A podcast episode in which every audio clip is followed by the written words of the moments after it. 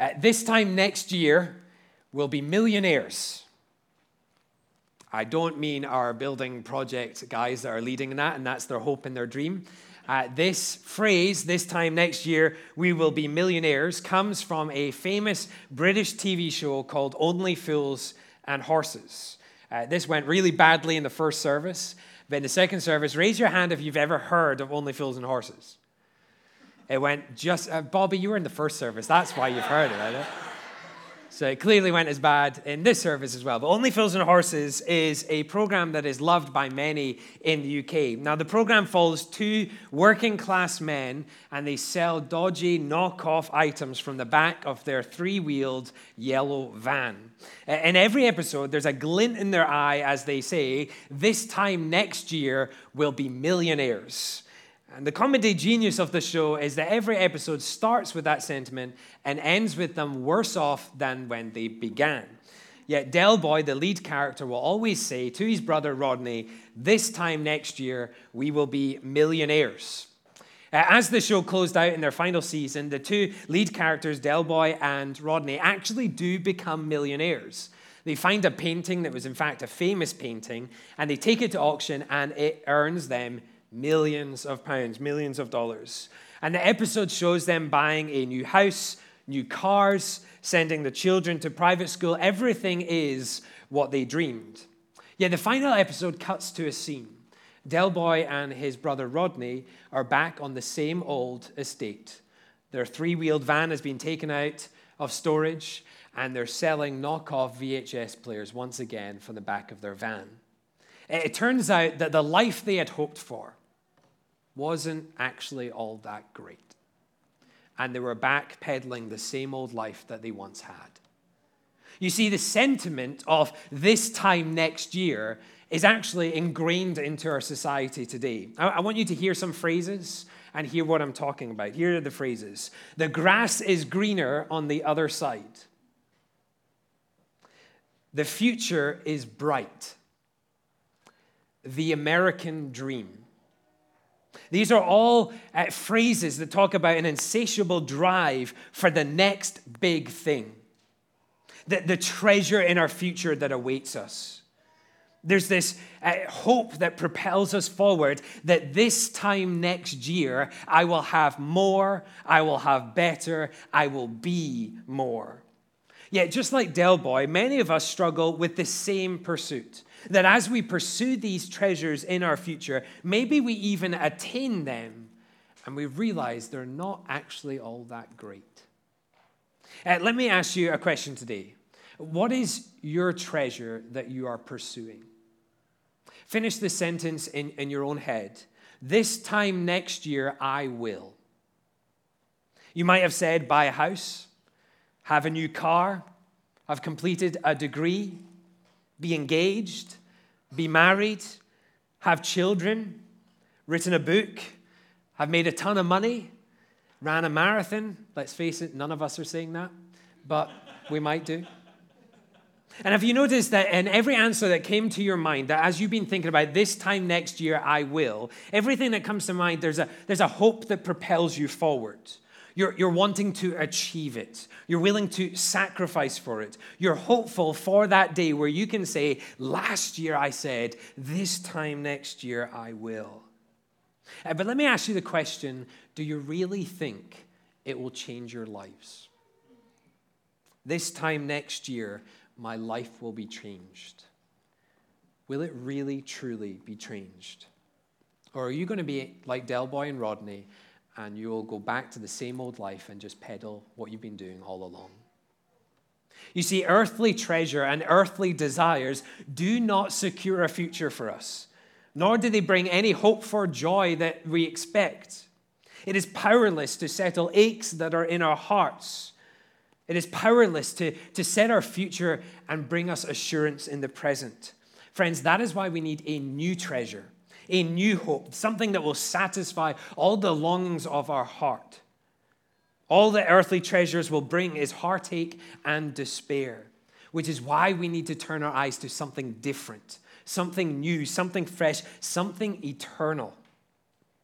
We need to see something that will take our aches and take them into peace. where we'll see our despairs turn into hope, where the fleeting joys of these moments will turn into joy incomprehensible, where our ever growing pursuit of something new will stay, change and go to a settled victory. Friends, today we need to see the gospel of Jesus Christ in you. The purpose of, of me preaching, preaching this passage today is not only that we would grasp the gospel afresh and new for us today, but it would transform how we view life itself. Not just a gospel that we know, but a gospel that we live. I want you to know Jesus, that ever longing satisfaction that you will find in him, who will transform your desires into his desires who will provide you an eternal reward that will bring assurance to today.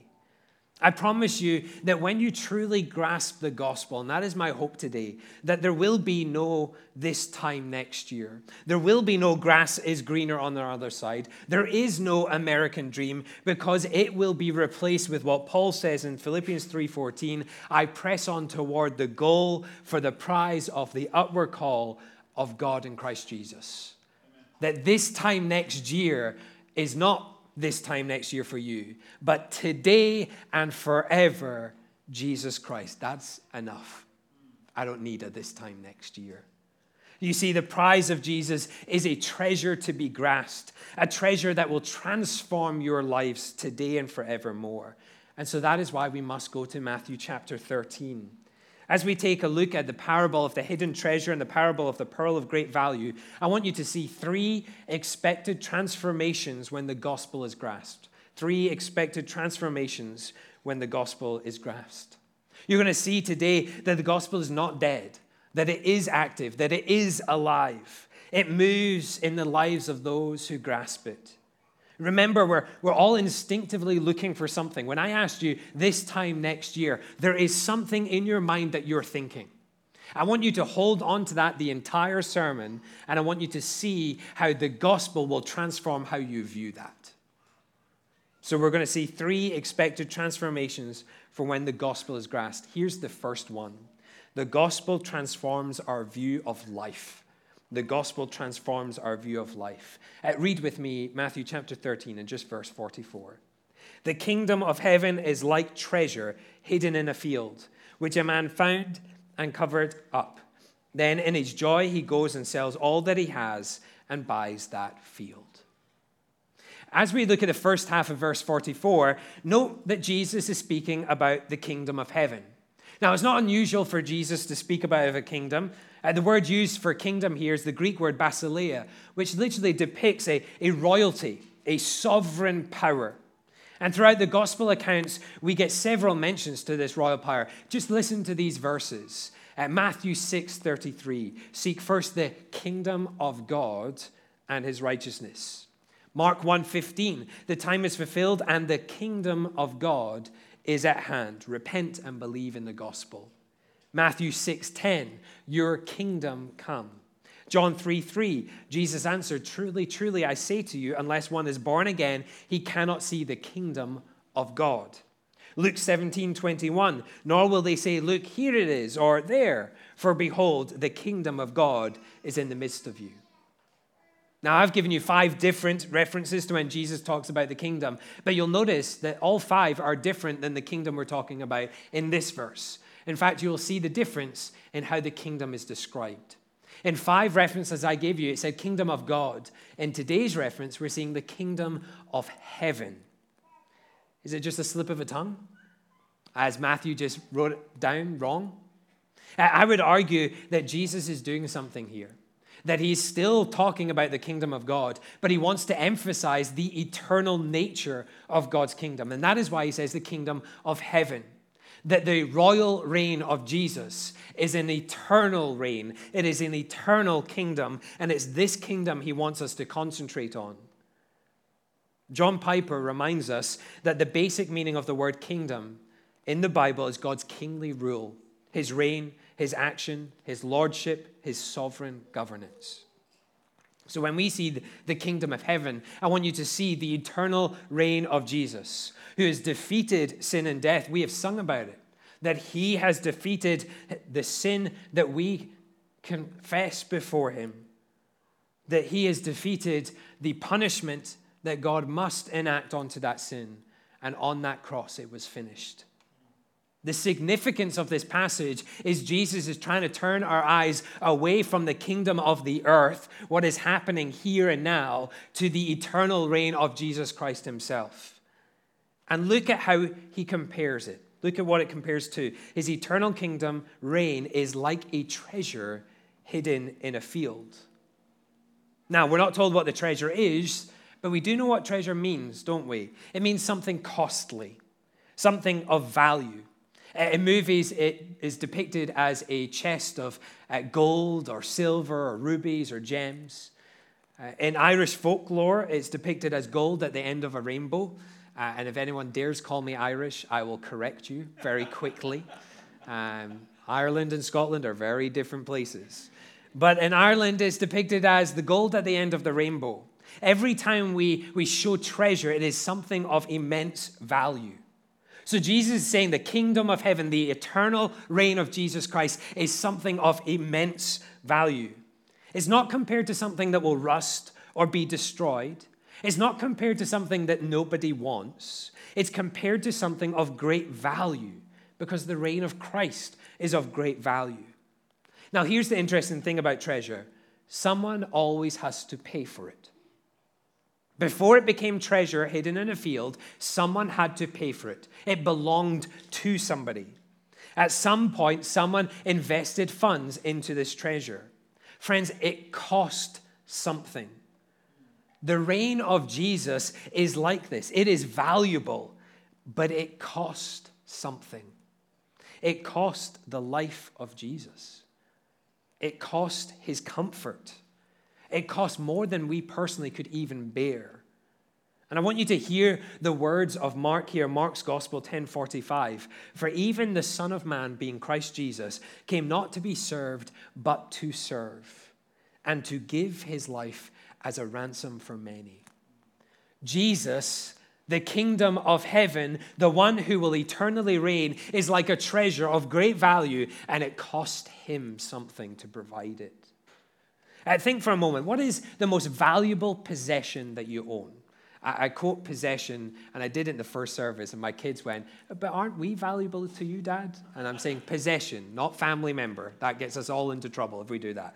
But what is the most valuable treasure that you own? For me, it's actually my father's Bible. It was something that I inherited after he died when I was 13. It holds no financial value, none whatsoever. In fact, it's quite old and quite torn up now. So to the world, it really doesn't mean much. But it's on one of my things, my short list things, that if the house went up in flames, I would go and get that, and also my kids. Just have to correct myself from the first service. But I would grab that Bible because it is one of my most valued treasures. And here's the thing it cost me nothing. I didn't pay for it, there's no value to it. I didn't have to give cash for it. It sits on my shelf as something given to me. But it did cost something. It cost the life of my dad because I only inherited it upon his death. I would never have received it if he hadn't died. You see, the treasure is valuable. It didn't cost me anything, but it cost him everything. Friends, that is what Jesus is talking about here that the kingdom of heaven, Jesus Christ Himself, His eternal reign, is of great value and it's going to cost you personally nothing. But it cost Him everything, it cost Him His life. I wonder at this stage, even just in these few words, are you beginning to grasp what Jesus is trying to get at? This is no small matter that He's trying to get us to understand. The great value of the gospel is something we must grasp. We've seen that the gospel is costly, but I also want you to see that the gospel is captivating. Look again at the second half of verse 44. Which a man found and covered up. Then, in his joy, he goes and sells all that he has and buys that field. We're not told where the field is. We're not told who the man is. We're not told the time of day. We're not even told the weather of that day. None of these things, none of these elements are important to the story. What is important in this parable is the treasure. And how it transforms.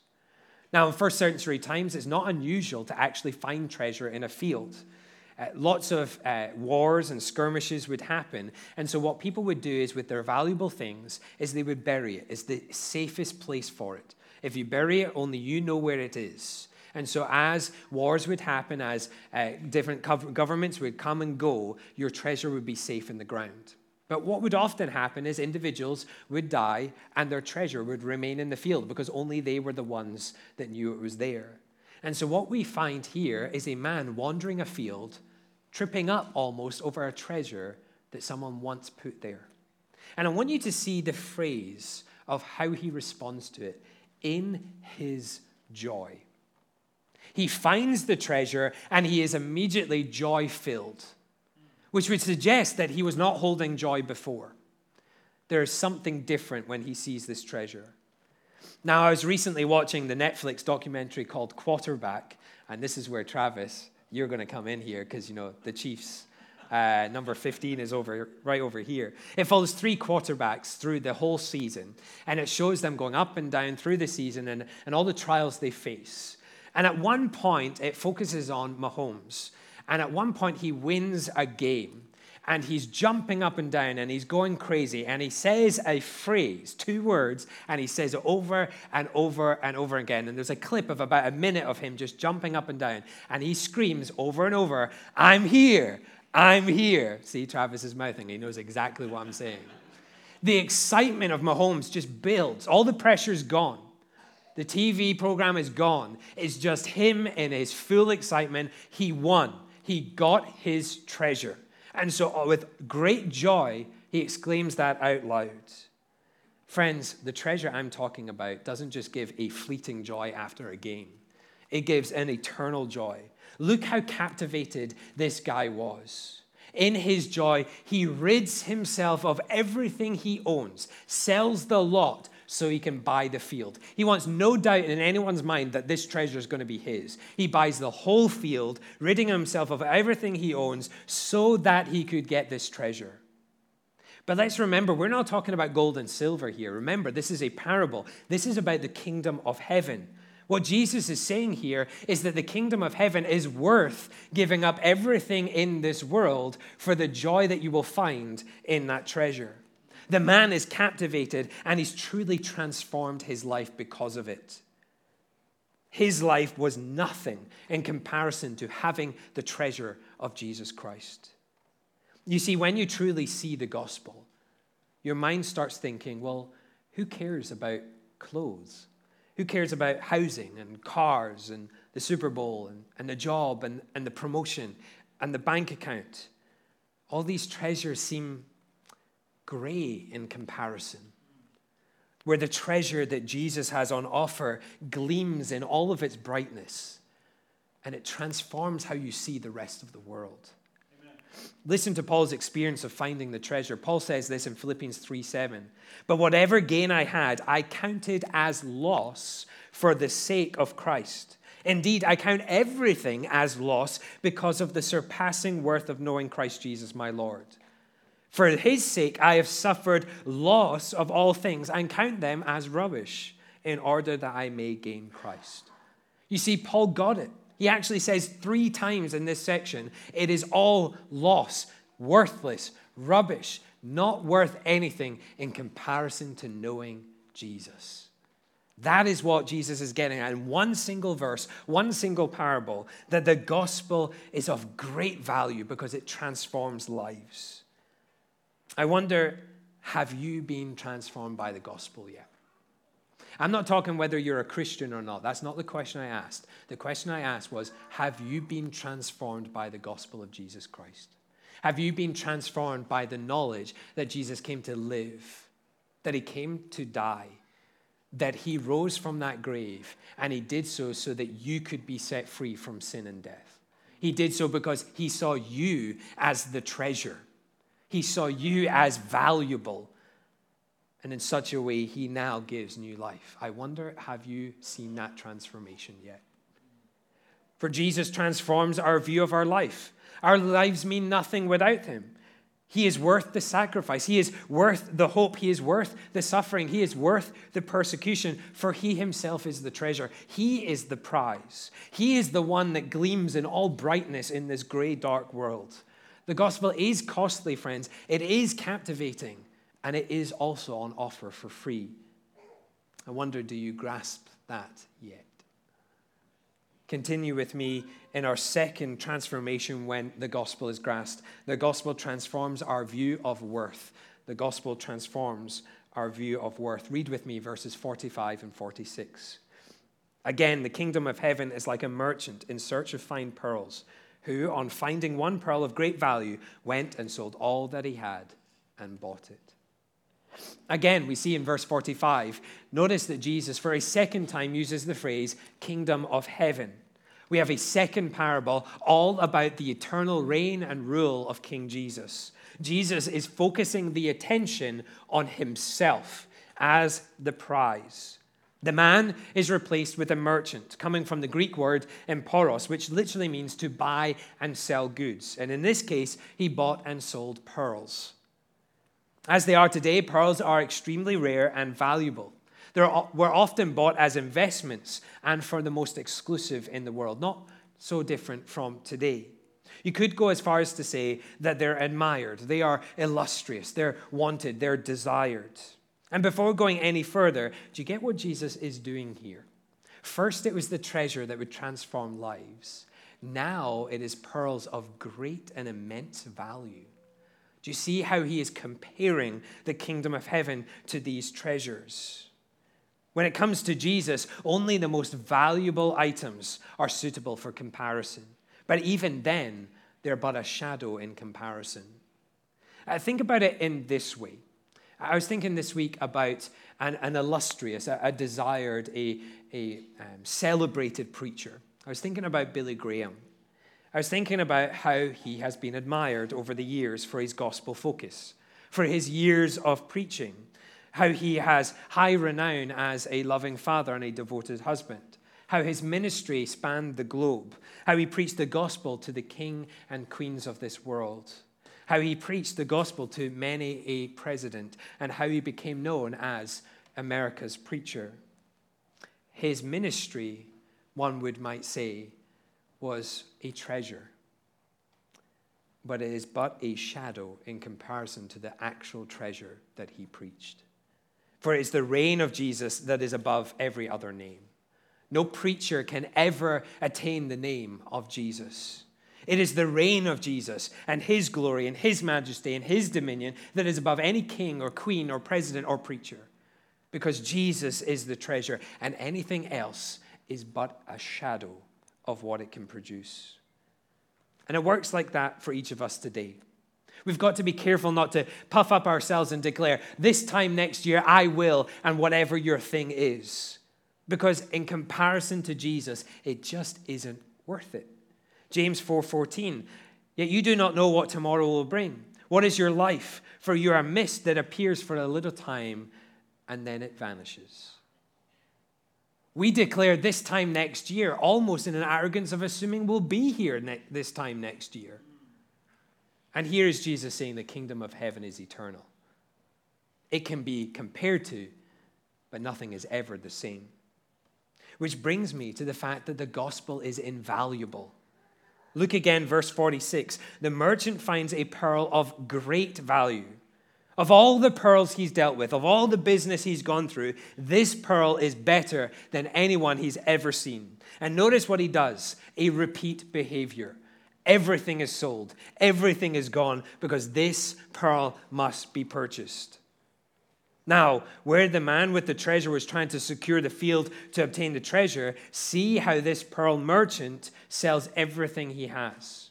He gets rid of his business of his security, of his hope, of his this time next year for one single tiny item. It would be like an investment banker selling all their stocks and shares, putting their house on the market, gaining millions in cash equity to buy the world's smallest item. It's strange because that tiny item must hold some extreme value to do that. Today, we're not talking about a pearl. We're talking about the kingdom of heaven, the eternal reign of Jesus Christ. What he accomplished on that cross, taking each one of your sins, nailing it to that cross, destroying them, so that you could now sit here as one forgiven and set free. That is the eternal reign of Christ. That he didn't sit in that grave, that instead he rose three days later to show you, to prove to this world, there is not one sin that would ever cause him to lose that he is the great kingdom, that he is the eternal reigning king. That is the treasure, and it's of great value. When we gaze on Jesus, when we see what he did on the cross, when we are drawn in by him, when we're captivated by his presence, when we view him for all that he is worth, we recognize, like Paul says, this world is but lost to us in comparison. For we, the broken and wretched sinner, have found value in the Son of God. That we now sit eternally as a child of God, co heir to the throne, because one of great value actually saw us as great value and said, You are worth it. You are worth the life that I have for Jesus, the most valuable person of all time, the most worthy person of all time, the one who died for you, he saw you as the treasure. He saw you as the pearl, and he put all of the equity on the line so that you could have him. We've seen that it transforms our life. We've seen that it transforms our view of worth. I want you now to see that the gospel transforms our view of position. The gospel transforms our view of position. Uh, look back just over these verses. I, I, don't necessarily want to specifically pull certain words, but look back over these verses. In verse 44, we have a random man who's transformed by treasure. He finds himself no longer this man wandering in a field, but now a man that has everything that he could ever dream of. Notice in verse 44, he's now joy filled. He has been transformed. His demeanor is transformed. His value has been transformed. His life has been transformed. Then cast your eyes over verse 45 and 46. We have a different wandering man. He was searching for something good. He was always looking, but he never found.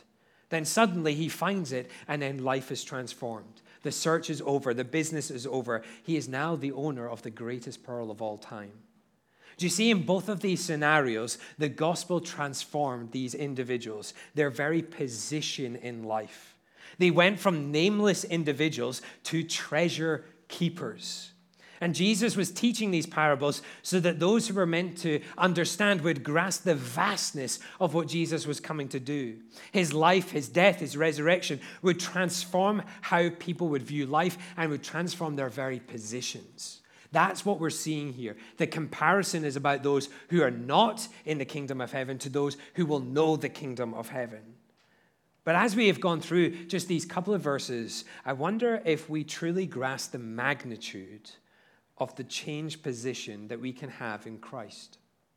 I wonder if you've been a, a Christian for a little while now, and over the years, the, the beauty of the pearl, the joy of the treasure, is waning somewhat.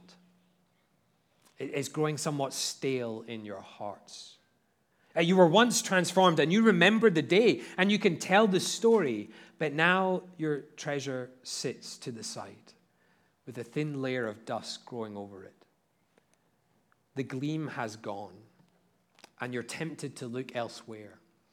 In fact, just this last week, you were thinking, if only I could just give this up, because that looks so much more. This time next year. Today, I'm speaking specifically to you. I want you to grasp that the gospel provides a new position for you. I want you to see the transformative power of knowing who Jesus is. And to help you understand that, I want to read out two verses from 1 Corinthians chapter 15. Now I would remind you, brothers, of the gospel I preached to you, which you received, in which you stand, by which you are being saved, if you hold fast to the word I preached to you, unless you believed in vain. You see, in these two verses, the gospel was described as something that was past, present, and future. The gospel is something that we receive upon salvation in Jesus. It is something that we stand in today, and it's something that forever saves us and secures our future. The issue for many of us, though, is we forget that simple truth. That that gleam from the past now has a dust over it because we have forgotten that the gospel is something we stand on today that it secures our future and gives assurance. It is past, present, and future. You see, God didn't send his son to save you and then to leave you alone. God sent his son to say, I want to secure you because you are of great value. You will be my child. Confess your sin, and I will secure you for eternity. And we forget that too quickly. The gospel would save you, would sanctify you, and secure you. Don't lose hope. You are being transformed even right now. When tomorrow comes, when you are tempted to think that you're just too awful for God to love, that there's just too much mess in your life, I want you to remember this that you were saved through Christ, that you are standing on His assurance, and that tomorrow and every day in the future, He will hold you secure because your position has been transformed, never to be the same again. When Satan whispers those doubts in your ears, and he will do it, I promise you, he will whisper those doubts, you tell him exactly where to go. You tell him to go to the empty grave. You tell him to say, I am secure.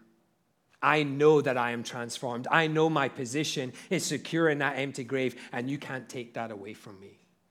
Because Jesus, the most valuable treasure of all time, is eternal. The kingdom of heaven, it is eternal. You walk in today in confidence, not in doubt. Confidence that Jesus holds you and guards you and protects you.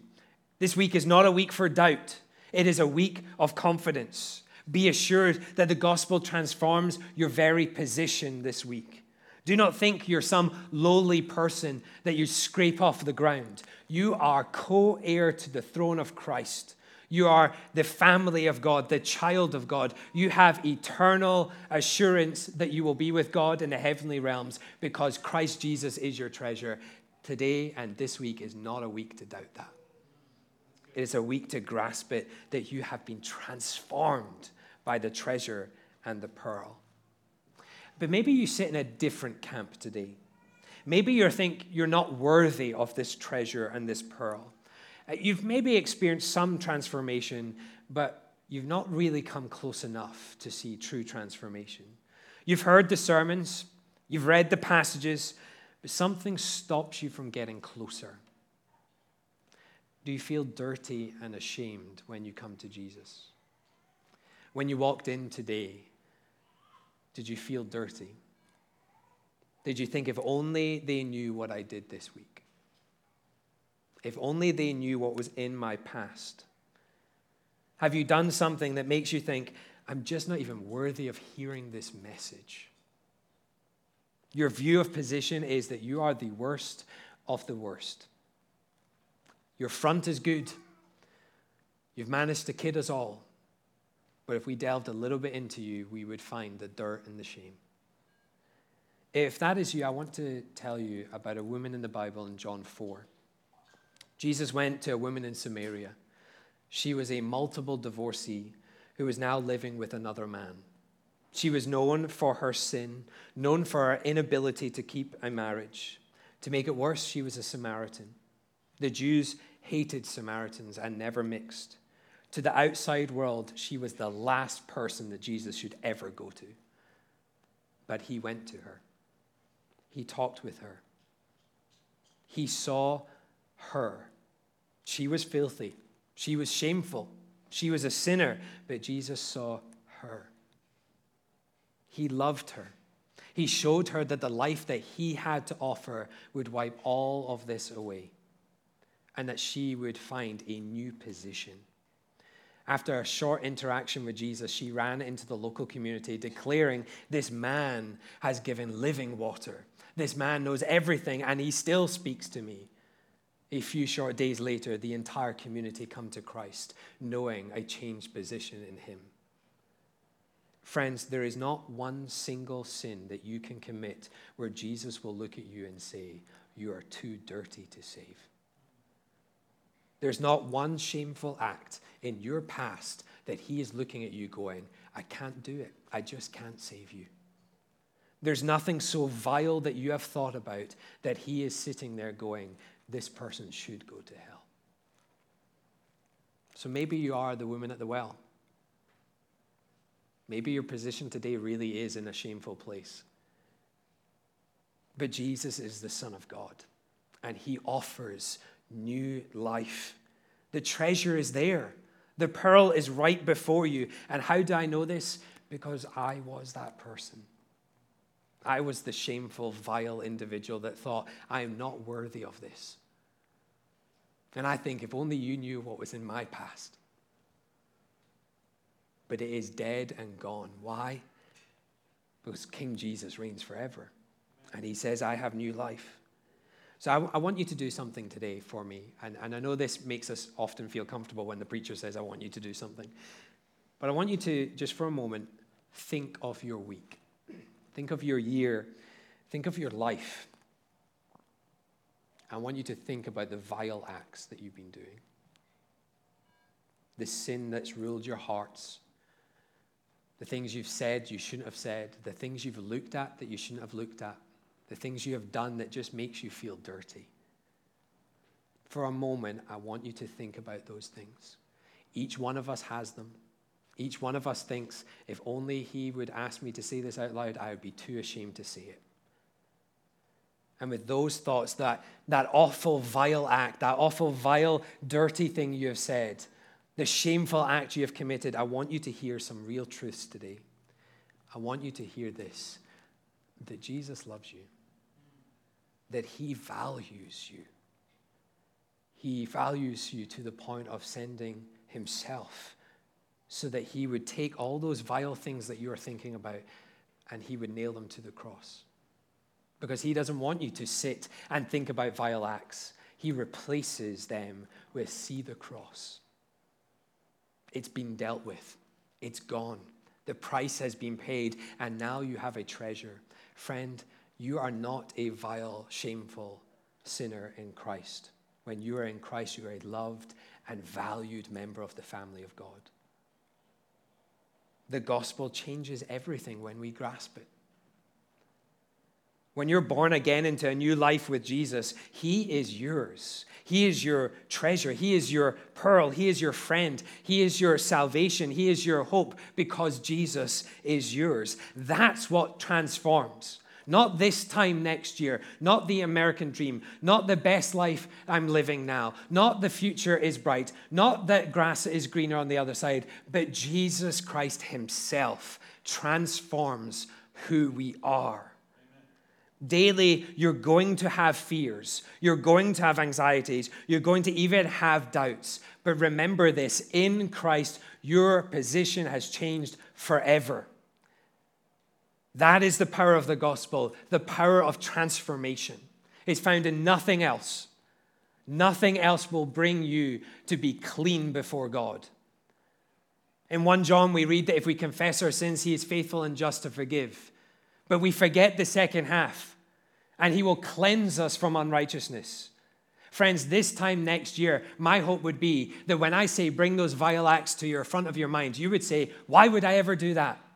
Because the gospel's forgiven them all. Jesus Christ has wiped it clean. He has cleansed me. There is nothing in me that I can bring forward because it's gone, because I hold the treasure, because I'm transformed forever. Friends, that's what I want for you. And so it leads me to conclude with a question. What are you going to do about it? I've preached for many years, and in many years, I stand at that back door, and as people leave, people say, Good sermon. Thanks for that, good sermon. Friends, I don't care whether this is a good sermon and you like it or not. What I care about is do you know Jesus?